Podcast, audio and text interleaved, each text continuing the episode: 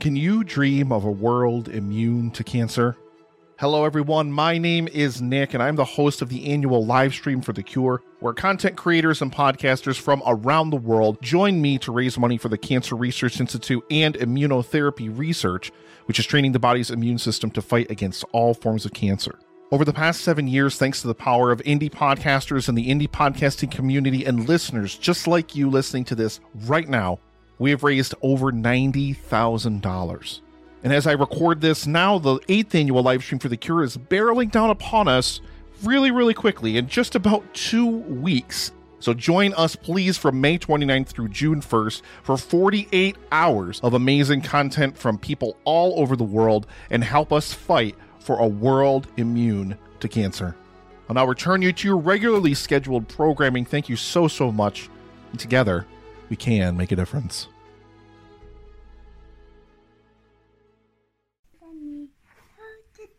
You got a friend of me.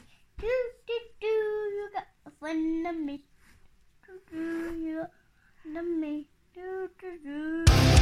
In a world overflowing with movies, we need a hero. Someone to separate the bad from the good.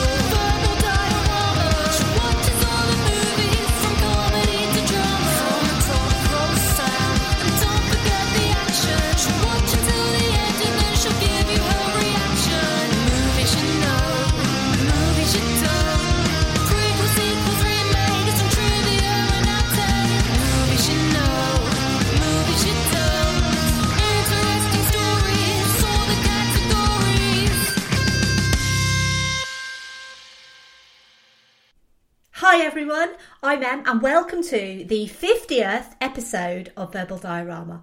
Uh, this is a bit of a landmark for this podcast, I have to be honest. Um, obviously, I thought I would get to 50 episodes because you don't think you start a podcast thinking that you're not going to get to 50. But the fact that um, I've got to 50 episodes is really, really exciting. Um, and so, because it's a landmark for this podcast, um, I wanted to cover a landmark in animation history. Um, and there was only one that even popped into my mind, and that was Toy Story. Um, if you've listened to any other episode I've done on animation, and there are a fair amount in there, you'll know that I'm a big fan of hand drawn and stop motion animation, um, and both should be celebrated um, and highlighted as much as possible because just because of the prevalence of uh, computer animation, really, um, and that obviously all started with Toy Story. Um, that's not to say I'm opposed to CG animation because, as far as I'm concerned, all animation is good in my eyes. I sometimes just feel like Hollywood is so saturated with it that it's harder for the more traditional animations to come through and, and be well regarded. Um, needless to say, Toy Story was a genuine feat and a massive risk. Um, and there was nothing else in contention for the 50th episode. And especially poignant uh, as Toy Story is 25 years old this year. Um, and like Buzz Lightyear, I prefer to say that Verbal Diorama is not flying through to its 50th episode, it's more like falling with style. It's a good time to announce as well that I am going to be doing another animation season. Um, so at the end of December last year, all the way through to March, I did an animation season. Um, and I've been umming and ahhing as to whether to do it again, but I have decided that animation season part two is going to be coming next January. It's going to be a bit shorter than the last one, uh, but again, it's going to be a mix of traditional hand drawn animation, stop motion animation, and computer animation. All from the major studios, so there's going to be some Disney in there, there's going to be some Pixar, some DreamWorks, some Aardman, um, and some of the more kind of obscure, lesser known animation too that I really want to highlight. Um, I felt now was the right time to announce, even though it's a little way off. Um, and being completely honest, uh, you should also expect some more animation next month. Um, and something that I consider modern Disney's finest, um, which may be a bit of a hint, it may not be a bit of a hint, but it's something that I genuinely think is one of the best of modern Disney. So, 21st century Disney, it's really the pinnacle as far as I'm concerned. Um, if you are new to Verbal Diorama, hello. it's really nice that you've joined us uh, for the 50th episode. Thank you so much. if you're wondering, you know, bloody hell, how has this person managed to get out 50 episodes? Well, to be honest, I, I have no idea. Um, but I am delighted to have you here. So, welcome. Uh, thank you to everyone for listening, even if this is your first episode or your 50th episode. I am so grateful for that. Um, and also, thank you as well for all of the love that I got for the Muppets, which was the previous episode. Um, I never genuinely thought the Muppets would get any hate because it's the Muppets and they're wonderful. Um, but it was a slightly different take uh, as far as my episodes are concerned. Um, but I'm just happy that people seem to love it. So uh, so that's really great. It's worth also adding if you do like this episode or any episode actually, um, if you could take a moment to leave a rating and review over on Apple Podcasts, uh, five stars uh, would be amazing. Um, it's genuinely just the best way to show that you like what I do. It gives me a bit of a boost. Podcasting is hard.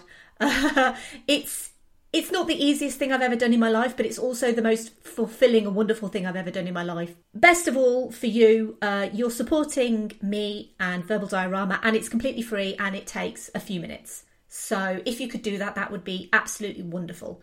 But this is a special episode. The uh, little voice that you heard at the start of this episode was my very, very special guest. That was my nephew. He is four years old, and Toy Story is one of his favourite films. Um, he loves singing. You've got a friend in me, and so I managed to get him via my sister to perform a little ditty uh, for this episode. Uh, I think that just kind of goes to the power of Toy Story that um, 25 years later it can still resonate with a four year old. Um, but yeah, I, I'm really happy that my nephew could be involved in this episode. So thank you, little H. And yeah, let's let's just go into it. Let's go to Andy's room and see the toys.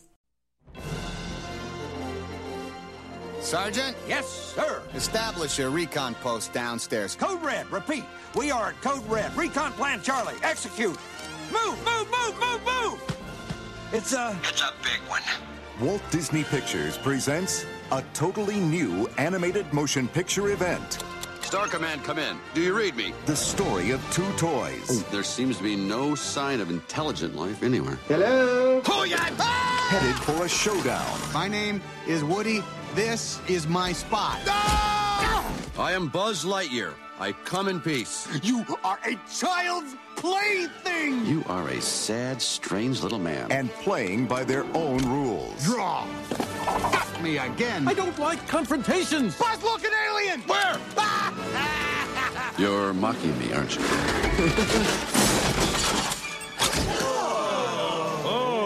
Impressive wingspan. Very good. Oh, what? What? He can't fly. Yes, I can. Can't. Can. Can't, can't, can't. This holiday season, the adventure takes off when toys come to life. To infinity and beyond. Toy Story. Look out! Can. Andy loves to be in his room playing with his toys, especially his wooden pull string cowboy doll, Woody. But when Andy is not in the room, the toys come to life. Woody believes that his life as a toy is good. However, with an impending house move and an early birthday party for Andy, all the toys are stressed that they might be replaced with a brand new toy.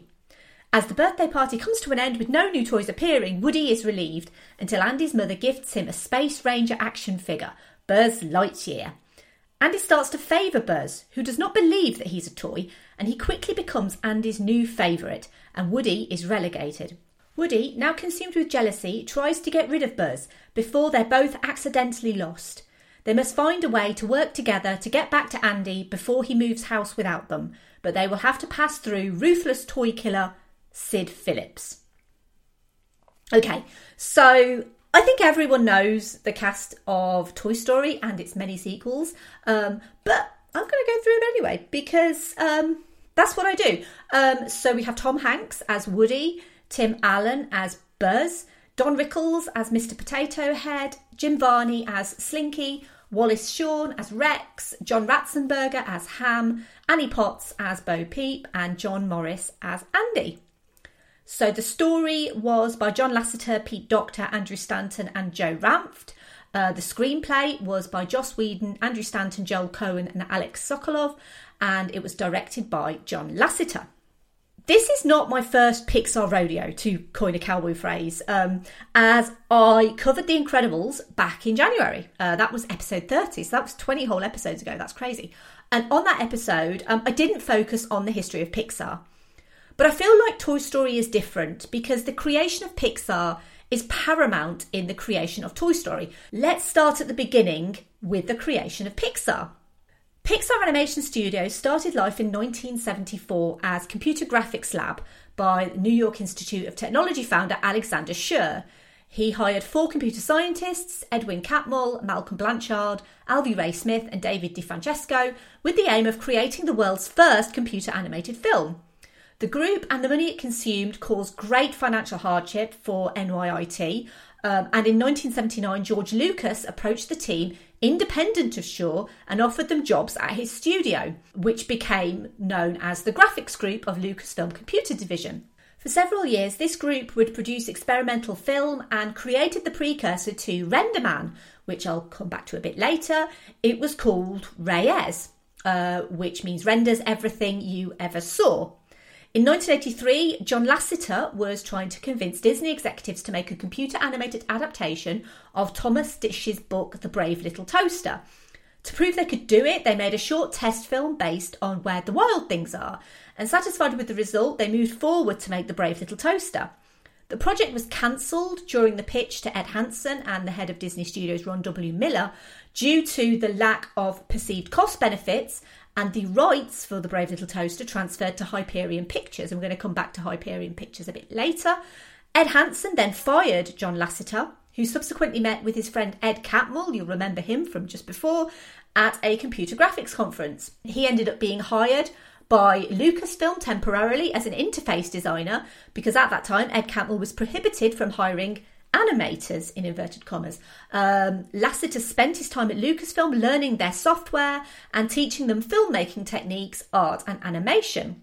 The resulting short was called The Adventures of Andre and Wally B, and that was released on July 25th, 1984, at a conference called SIGGRAPH in Minneapolis, and it featured the first use of motion blur, complex 3D backgrounds, and also manipulable shapes. After learning that the Brave Little Toaster project at Hyperion Pictures had fallen through, uh, John Lasseter was jobless until Catmull called him and they offered him a full time job with Lucasfilm in October 1984. The digital compositing computer built by and used at Lucasfilm was laser based and it was called Picturemaker. It became called the Pixar Image Computer. Um, Pixar Image Computer was the name of the hardware. The idea was to create and sell these machines. Um, they wanted to sell them to commercial and scientific high end markets, such as medical imaging, geophysics, and meteorology. Each of these Pixar image computer machines cost $135,000 and they also required an additional mandatory $35,000 workstation to be purchased at the same time. Uh, the Pixar image computer um, became the basis of the name of the newly formed independent hardware company Pixar in 1986, which was headed by Edwin Catmull. Steve Jobs became interested in investing, having just been fired from Apple. Uh, he founded his own company called Next. In 1986, Steve Jobs paid $5 million to George Lucas for the technology rights to the Pixar image computer and invested $5 million into Pixar, joining the board of directors as chairman. So at this point, Pixar is a hardware company, just in case I haven't made that completely clear. So they were still struggling to sell these computers. Um, so what they did was they created these short demonstration animations like Luxo Junior, um, but that actually did nothing to improve sales. And Steve Jobs invested more money as financial losses grew. Um, Jobs ended up investing $50 million. Um, he ended up gaining control of the entire company, um, and the animation department was turned into a division providing computer animated commercials, which was the only way at the time that they could really make any money. The hardware division was sold off. And Pixar's proprietary software tools, such as RenderMan, became available on the general market. Uh, it ended up becoming a leading 3D package in the early 1990s, and in 2015, it became available online for free for anyone to use. Um, I have mentioned Renderman before, uh, all the way back in the episode that I did on Sky Captain and the World of Tomorrow, which is episode five, by the way. Um, so Renderman has been used for the creation of digital visual effects for you name it Jurassic Park, Terminator 2 Judgment Day, Lord of the Rings. It is a little bit like you name a movie, Renderman was probably used for it. So, using Renderman, they realised they had a piece of software that they could use to produce short films, um, with the aim to eventually build up to the feature length computer animated film they knew was possible. They knew it would be difficult, but they knew that it was possible.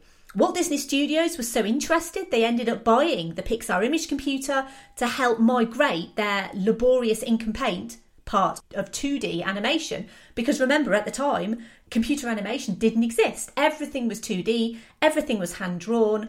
And so Disney felt that the investment would actually help their 2D hand drawn animation department. This relationship with Disney would become vitally important to Pixar's strategy going forward. Um, so, going a bit further into future, Pixar signed a $26 million deal in 1991 with Disney to produce three computer animated feature films. Um, just going back, uh, yeah, timeline's a bit skewy, but so Pixar started with Luxo Jr., who is obviously their official mascot. He's the lamp that bounces on their logo. Uh, and the short film Luxo Jr. premiered in 1986 at SIGGRAPH, which, as I mentioned before, and it was also released uh, alongside Toy Story 2 uh, in 1999 as an additional short, and that was something that Pixar started doing, was including these little animated shorts uh, into their movie releases as well. After Luxo Jr. came Red's Dream in 1987 and then Tin Toy in 1988, which was a short film directed by John Lasseter. Pixar was still losing money at this point, and Tin Toy was produced despite heated arguments between engineers and animators working at Pixar. So Tin Toy was rendered on Renderman RM1 and included for the first time a human baby character, which was notoriously difficult to animate. Um, if you've ever seen clips or seen Tin Toy, you will know that the baby looks like something out of a nightmare. Uh, the baby was incredibly difficult. Making it look like a baby would move was just incredibly hard. Tin Toy cost $300,000 and actually ended up winning the Best Animated Short at the 1988 Academy Awards. Obviously, Disney had fired John Lasseter back in 1984, and with the success of Tin Toy, Disney CEO Michael Eisner and Chairman Jeffrey Katzenberg then tried to get Lasseter back to Disney, which Lasseter refused, uh, mainly due to his gratitude for Steve Jobs. Um, he's quoted as saying, I can either go back to Disney and be a director, or I can stay at Pixar and make history. So that is exactly what he did. Um, so, driven by the victory at the Oscars, a sequel to Tin Toy was proposed, which would be increased in length to an hour and a half. The idea would be from Tinny, as he's named, uh, his perspective, as part of a set of toys who remain unsold for years. So, they end up in a modern toy store, and he would meet several new toy characters, including a soft pink bear named Lotso. And if you're wondering, yes, that Lotso. Uh, so, despite input from John Lasseter, Andrew Stanton, and Pete Docter, the ideas were rejected by Disney. Uh, the project for Tin Toy 2 was abandoned, but the bare bones story behind it became a story about the toys who just want children to love and play with them. It was The Nightmare Before Christmas and Tim Burton's influence which opened the ability for non Disney studios to make their movies outside of Disney control, which is exactly what Pixar did till they were bought by Disney. But that's another story. Uh, John Lasseter commented at Toy Story's 20th anniversary panel that because of Nightmare Before Christmas, Toy Story happened. Tim Burton's want to control his own production meant that Disney gave him the rights to make it outside of Disney Studios, and Pixar was granted the same for Toy Story. And that is basically how Toy Story became Toy Story.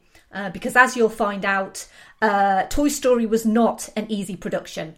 It's worth noting too that the Brave Little Toaster did get made eventually. Um, the budget was severely reduced when it was being worked on uh, at Hyperion. Uh, Disney was not involved at all and actually has some striking similarities to Toy Story in that it's basically a story about what it would be like to be a household appliance. And household appliances coming to life. So there are a lot of striking similarities between Toy Story and The Brave Little Toaster, um, but The Brave Little Toaster was not computer animated.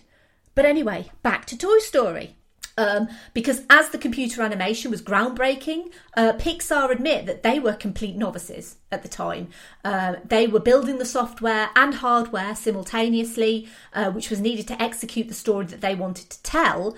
But the story itself was also problematic at first. And when you are making a movie, most of the time, the story has to come first. You see, lovely Sheriff Woody, as we know him, wasn't always so lovable. In fact, the first concept of Woody was a bit of a bully. Um, they wanted him to be edgy, uh, they didn't want him to be too nice.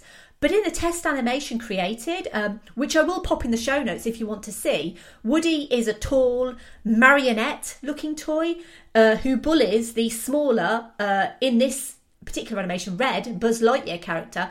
And honestly, it's it's not actually that nice to watch. Woody was meant to be the villain in the original concept, once Disney relinquished creative control to Pixar, the core idea changed from a reimagining of Tin Toy with a ventriloquist dummy to the simple core fact that children love their toys and toys love the children just as much. Buddy comedy was proposed in the vein of Midnight Run, and two toys, a vintage, outdated cowboy toy versus a brand new state of the art space toy, became the leads, um, with the Wild West and science fiction being kind of polar opposite uh, genres because space westerns don't work, do they? Wild Wild West, cowboys and aliens, Firefly. Oh. Well, we'll we'll come back to Joss Whedon in a little bit. Um, it's worth mentioning as well. Anyone who's seen Toy Story four, um, and I do plan on slightly touching on the sequels later, but I'm not really going to go into them in detail. But if you have seen Toy Story four, you will know how creepy ventriloquist dummies are. Um, they are the worst. they genuinely are. They look cruel. They look sneaky. They look mean. The decision to simply have Woody, an old style wooden pull string cowboy doll, made sense with the juxtaposition of Buzz as this brand new Space Ranger toy. Ventriloquist dummies are not nice. They are not nice to look at. I still don't like looking at them in Toy Story 4. Um, Buzz Lightyear started life as Lunar Larry, uh, then Tempus from Morph, uh, but became Buzz Lightyear, named after astronaut Buzz Aldrin. Woody was named after Western actor Woody Strode. The writing team of Lasseter, Stanton, and Docter have been mentioned before on this podcast and are all well known uh, for their work for Pixar. Each one of them has had creative input on many of Pixar's best movies throughout the year. Um, it's worth mentioning that Joe Ranft, who was also involved in this movie, he actually died in a traffic collision in 2005.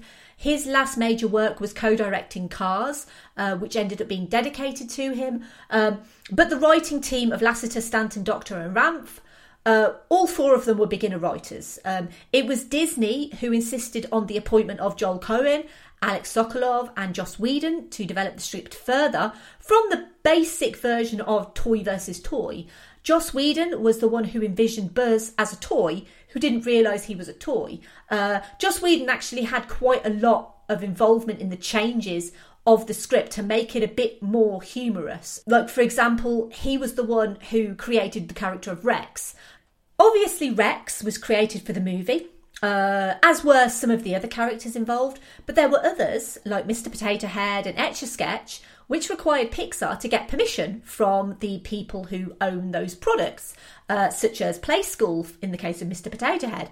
Interestingly, I found out that Mr. Potato Head has his own lawyer. Uh, and Mr. Potato Head's lawyer, genuinely, I'm not even making this up. So there is a licensing lawyer that deals with everything to do with the character of Mr. Potato Head. And that lawyer spoke with producer Ralph Guggenheim about Mr. Potato Head's portrayal and licensing.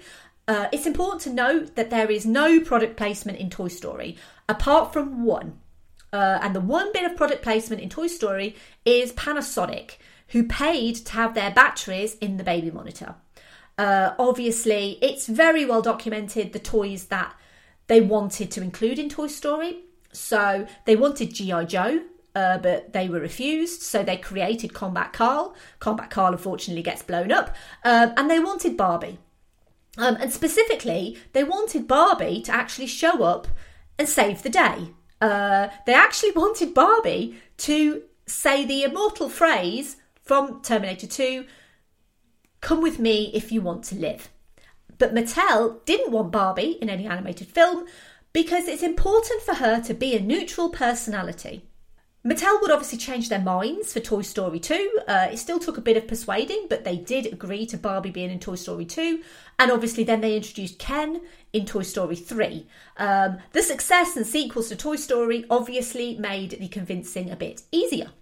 Once they had the story down, uh, they had a script approved in January 1993, and the cast was assembled for recording sessions before the animation was done, which was standard at the time. John Lasseter always wanted Tom Hanks for Woody, and as America's favourite uncle, of course, he said yes. Uh, but Paul Newman was also considered as a kind of old Hollywood versus new Hollywood kind of take. Um, it's still the role that many associate with Tom Hanks, uh, and he did a lot of ad libbing for Woody as well. For Buzz, Billy Crystal was the first approached. He turned it down. He later said that he regretted turning it down. Uh, he ended up playing Mike Wazowski in Monsters Inc. instead. Also, Bill Murray, Chevy Chase, and Jim Carrey were all considered. Um, Tim Allen, who was kind of a household name at the time because of his show Home Improvement, uh, was ended up offered the role of Buzz. Um, Tom Hanks and Tim Allen had kind of a very natural rapport and a natural chemistry. Uh, they actually ended up recording their lines together um, to make that chemistry and the reactions feel as authentic as possible. Um, again, two actors recording lines at the same time was something that was not very often done. Um, most actors read lines in a booth alone. Um, Tom Hanks actually recorded the dialogue for Toy Story during breaks for A League of Their Own, which I covered in episode 43. It's a movie that I love, and I love Tom Hanks in that movie.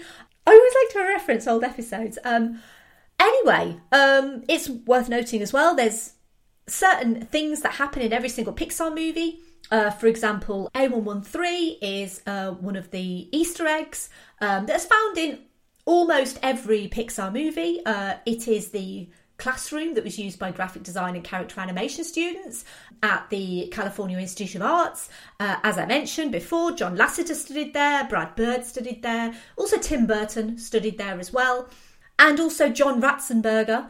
Uh, he voices roles in every Pixar movie. Sometimes they're little roles, sometimes they're big roles, um, and he voices Ham in this movie.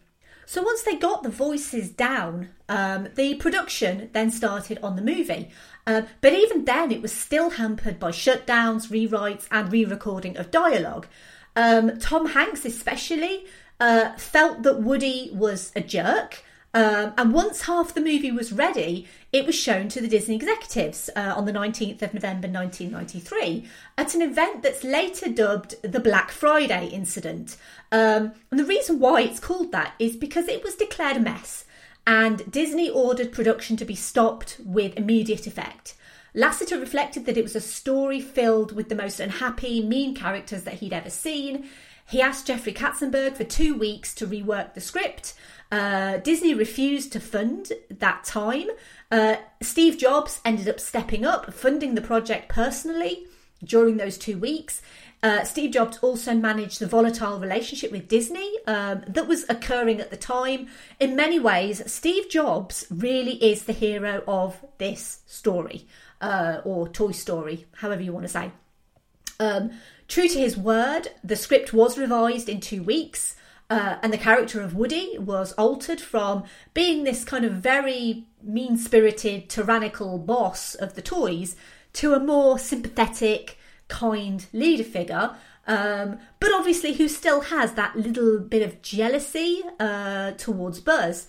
Um, Buzz himself, uh, they found that he was kind of acting like a bit of an idiot. Um, so he was changed to instead of being a bit dumb, um, to genuinely believing that he was a real space ranger. Disney approved the changes that were made, and by February 1994, the production was restarted, and by March, uh, the actors were re recording new lines.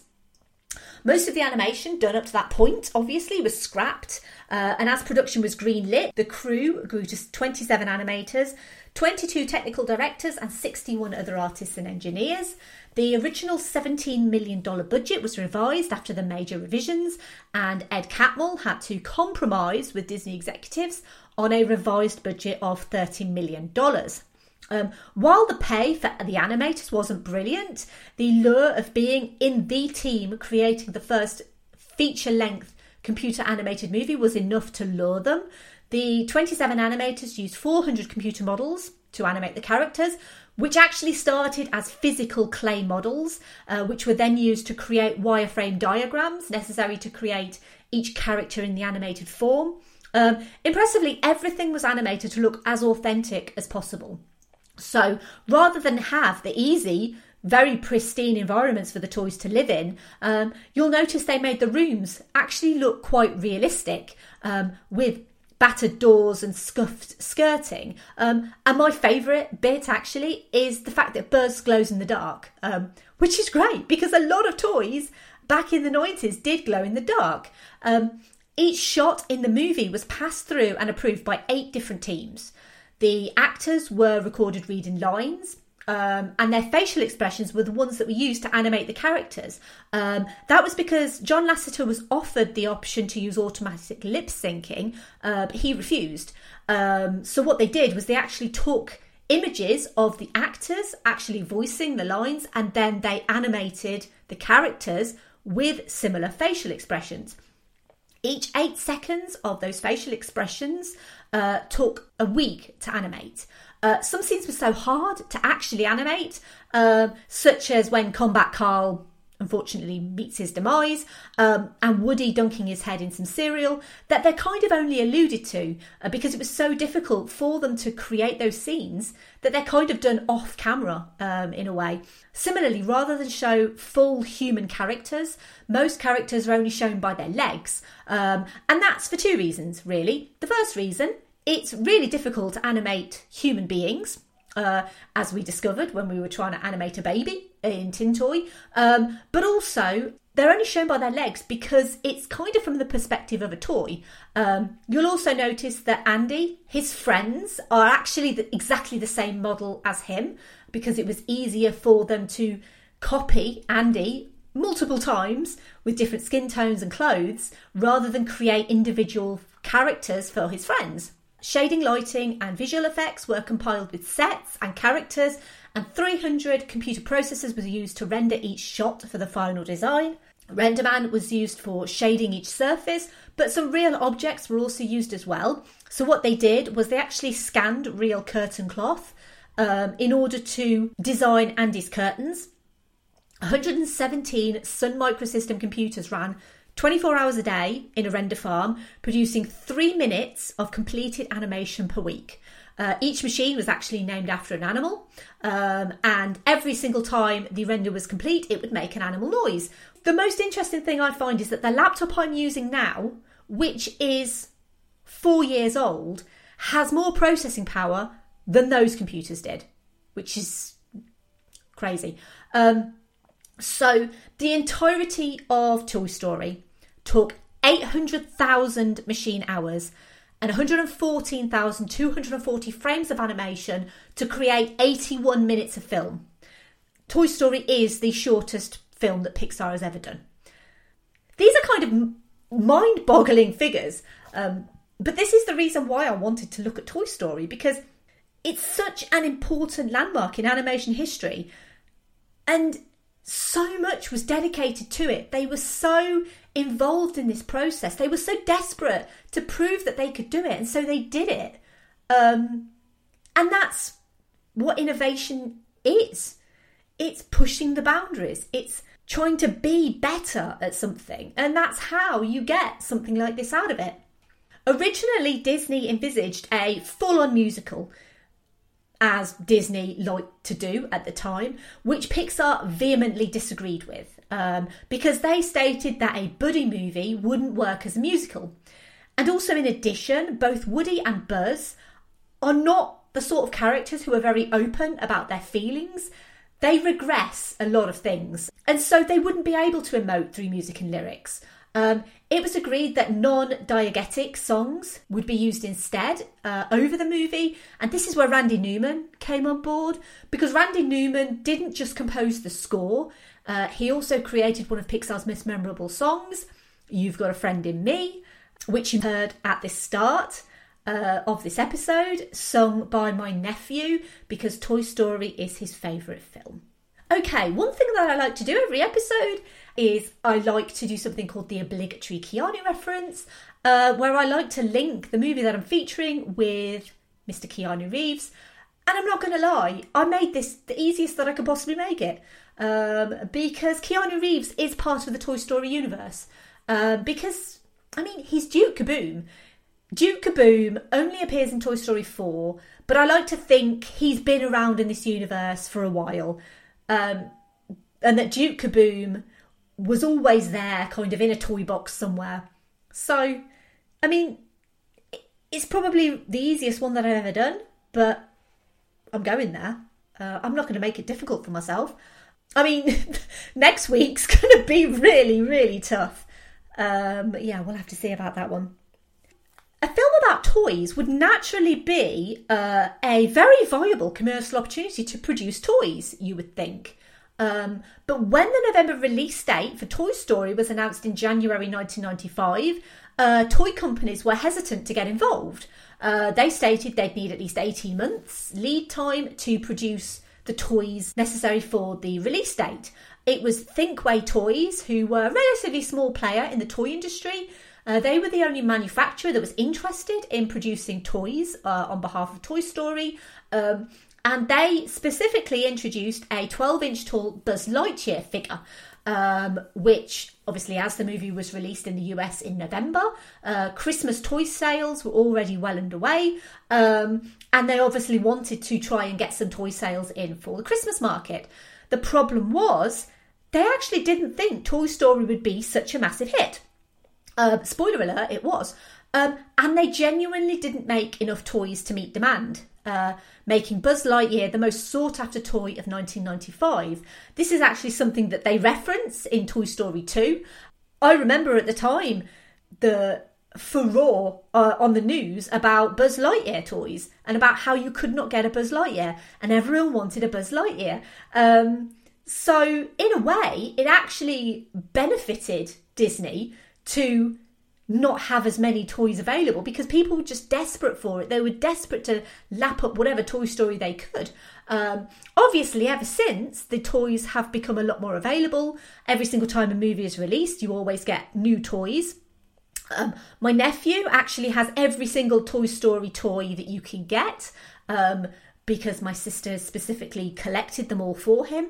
Um, you could not get a Buzz Lightyear toy at Christmas 1995 unless you were incredibly lucky because uh, they were very, very rare.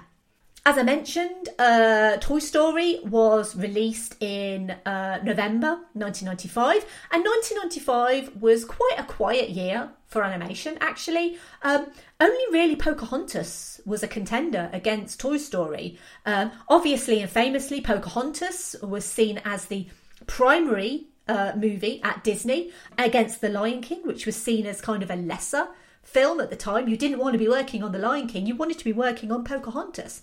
Uh, and we all know how that finished um, because obviously The Lion King is probably one of Disney's greatest ever movies. Um, but still, although Toy Story was the highest grossing animated movie of 1995, Pocahontas was only $17 million or so behind. Um, while it was released November 1995 in the US, here in the UK, we had to wait until March 1996. That was something that happened a lot um, back in the day, uh, so to speak, back in the 90s uh, and the 2000s. Often we had to wait up to six months for uh, a Disney or a Pixar release. Pixar, especially bad. Um, I remember waiting a long time to see um, Up um, and Inside Out as well. I think that was a six month wait. So, yeah, a bit daft, I think, especially in the modern day, uh, to have releases that are so separated. As I mentioned, uh, this November will be the 25th anniversary of Toy Story. Um, obviously, it's crazy that this movie is 25 years old. Um, from my point of view, I rewatched this movie this week, um, and I have to say, it still completely wows me. Um, despite the clear advances in computer animation, uh, it still holds up. It still looks great. You still root for the characters. You still find it funny. It is truly a wonderful achievement, uh, and the the fact it's 25 years old is, I mean, it's pretty mental. The movie did incredibly well. uh, as I mentioned before, it had a budget of $30 million. Um, it ended up grossing $363 million worldwide. That actually put it the second highest grossing movie of 1995 um, after Die Hard with a Vengeance. But when Toy Story's re releases are taken into account, Toy Story becomes the highest grossing movie of 1995. So, despite this being a movie that was so groundbreaking, uh, it didn't actually get any real award recognition.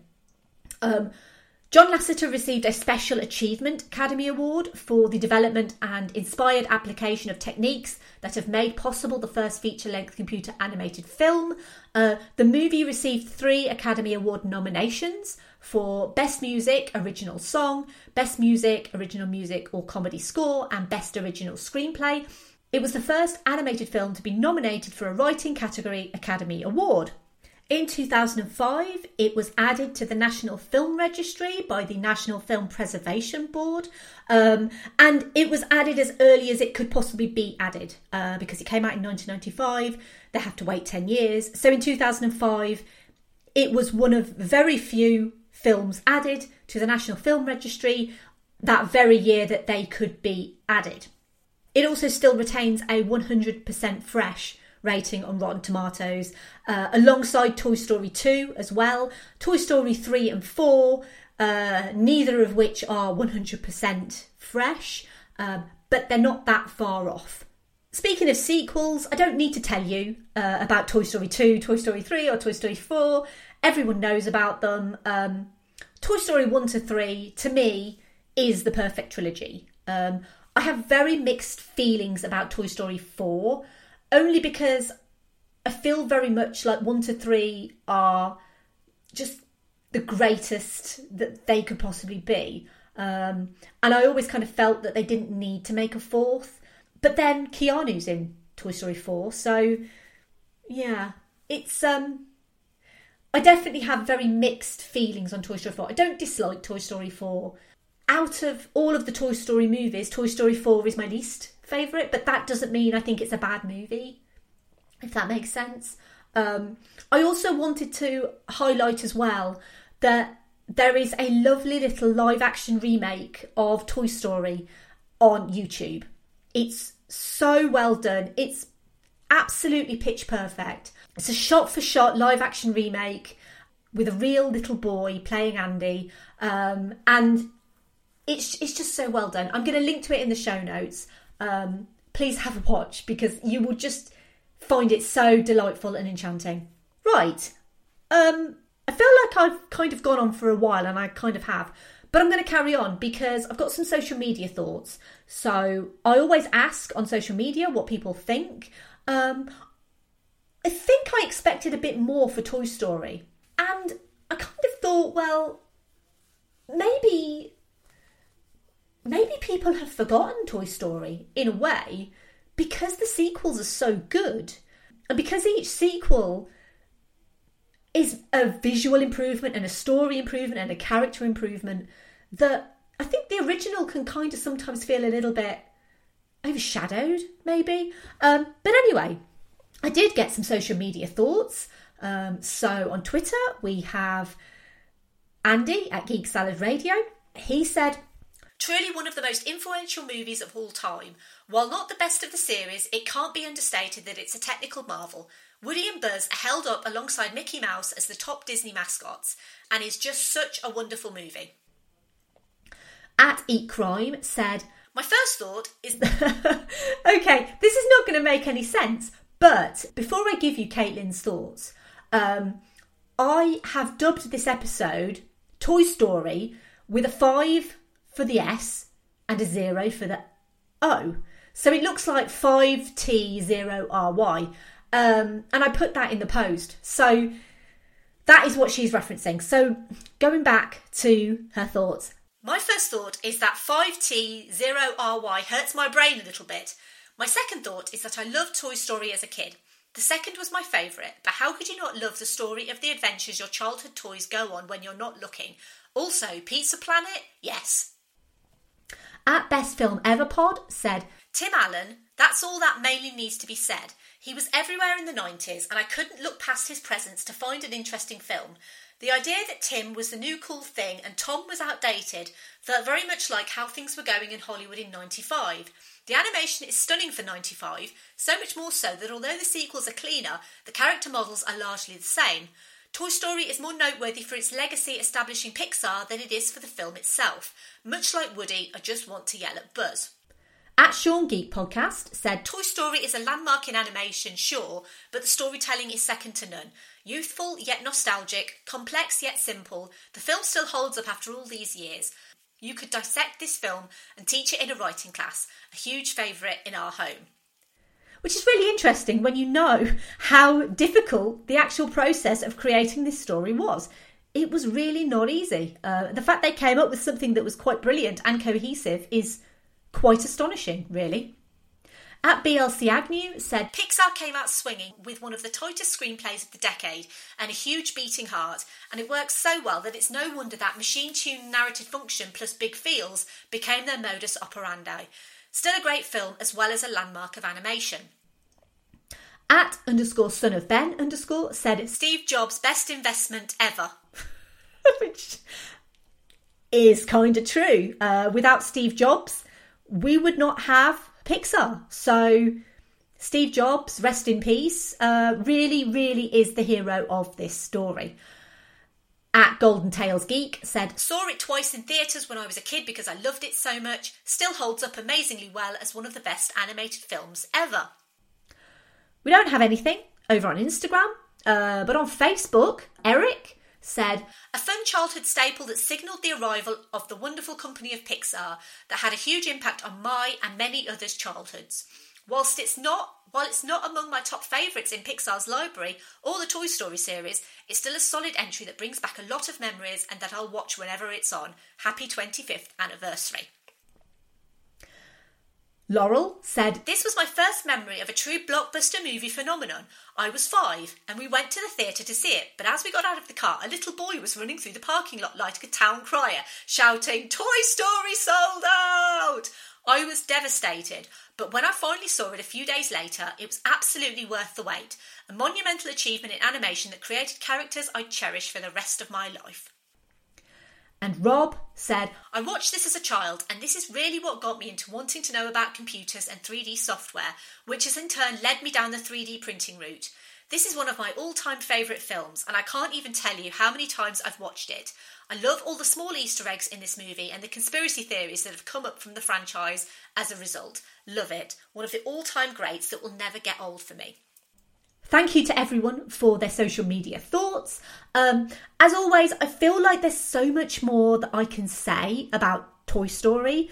Um, I never saw it in the cinema originally, um, but I did go to the cinema to see the 3D re release that they did in 2009, which was actually really fun. Um, I don't go a bundle on 3D re releases, um, but I felt like I had to for Toy Story. And it wasn't really kind of in your face 3D, it was very subtle 3D. Um, but it really actually was quite effective. While I'll always say that my favourite Pixar movie is The Incredibles, um, the Toy Story movies hold such a special place purely for their ability to transform you back to when you were a kid. I'm certain we all thought that our toys were real, and the characters we projected onto them were their characters in real life. And the legacy of Toy Story is clear. Um, look at the animation that we get now, pretty much all computer animated. Um, it became the landmark and the pioneer for animation going forward. Pixar became the one to beat. And arguably, Toy Story has been beaten. Computers nowadays can produce photorealistic water, hair, fire, animals, and humans. Um, I actually saw Frozen 2 recently, and I was blown away by its visuals. Not story though, sorry, Frozen fans. Um, but without Toy Story pioneering that, it's really hard to say what animation would be like without Toy Story because without it, animation would look different. Um, and it's the thing that had we not had Toy Story, had we not had Pixar, had we not had Steve Jobs, um, computer animation would have happened. Um, but it likely wouldn't be so brilliant and so heartfelt and so timeless as Toy Story. And I think that's why I cherish this movie so much. And that's why it's been such a genuine joy to spend this 50th episode talking about such a wonderful animated movie um, that, despite my love of hand drawn and stop motion animation, is really genuinely special to me. Um, and and the franchise as a whole is very remains very special to me as well. Um, what else can you say about Toy Story? It's it's perfect. Thank you for listening uh, to this 50th episode of Verbal Diorama. Um, as always, I would love to hear your thoughts on Toy Story um, or any of the Toy Stories, really. Hopefully, I will get round to covering Toy Stories 2, 3, and 4 one day. Um, I would very, very much like to. Um, I would very much like to kind of finish the trilogy, uh, the Toy Story trilogy for definite. Um, and I will probably get round to Toy Story 4 because Keanu. Next episode. Um, so, next episode, I'm going into a genre that's categorically not my favourite because I think as a woman, uh, women are expected to like a certain genre of film. Um, and although there are some standout movies that I really do like, I have to say that the movie that I'm covering next episode is one of those.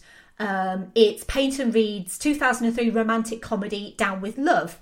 Romantic comedies are really not my thing. I may cover some more romantic comedies in the future, um, but I don't go a bundle on them. Um, but Down with Love is brilliant. Um, it's very underrated. It's also Ewan McGregor at his most handsome. Um, I love Ewan McGregor in Down with Love. Um, so I really hope you'll join me next week to talk about Down with Love. Um, and also the 60s glossy screwball, Rock Hudson and Doris Day comedies that inspired it. Uh, because it genuinely is an absolute joy to watch. If you like this episode, I've also done episodes on Titan AE, Captain Marvel, Dredd, Who Framed Roger Rabbit, Sky Captain and the World of Tomorrow, Pleasantville, The Cabin in the Woods, Speed, Aladdin 1992 and 2019, Pirates of the Caribbean, The Curse of the Black Pearl, X Men Dark Phoenix, Charlie's Angels 2000, The Mummy 1999, The Matrix, John Carter, Willow, The Iron Giant, Scott Pilgrim vs. the World, Logan, Edge of Tomorrow, Legally Blonde, Buffy the Vampire Slayer Season 4, Episode 10, Hush, Mystery Men, Passengers, Stardust, Constantine, Arthur Christmas, Akira, Kubo and the Two Strings, The Incredibles, The Lego Movie, Spider Man Into the Spider Verse, Howl's Moving Castle, My Neighbour Totoro, Spirited Away, Treasure Planet, Clueless. Clueless, Hellboy 2004, Hellboy 2 The Golden Army, Bridesmaids, Tremors, The John Wick Trilogy, A League of Their Own, A Knight's Tale, Little Shop of Horrors 1986, Rogue One, Princess Mononoke, The Thing 1982, and The Muppets. Woo. And they can all be downloaded wherever you get your podcasts from. Um, you can follow me at Verbal Diorama on Twitter, Facebook, Instagram, and also Letterboxd. Um, you can sign up to support the show if you want to at Patreon, patreon.com slash verbal diorama. Um, the tiers start at $2 a month. They're all Keanu themed. Uh, there is no Duke Kaboom tier, I'm afraid. Um, you get loads of perks. And always, every episode, like to shout out and give thanks to the patrons. Uh, Simon E, Sade, Hardy L, Claudia, Simon B, Laurel, Derek, Jason, Kristin, Kat, Andy, and Mike. Thank you so much for supporting Verbal Diorama. You can email me, verbaldiorama at gmail.com. If you wish, you can also visit my website, which is verbaldiorama.com. As I mentioned each episode, I do a lot of work for film stories. Uh, obviously, the magazine is an independent British movie magazine. Um, uh, the latest issue of the magazine is due out very shortly. Um, I would love it if you would pop over to their website and buy a copy because that would be brilliant. Um, and obviously, I also do bits online for them as well. Um, so yeah, I pop up all over the place on film stories. You, they can't get rid of me. I'm a fixture slash fitting at film stories now. And I guess all that's left to say is to infinity and beyond, or at least the next 50 episodes. Bye.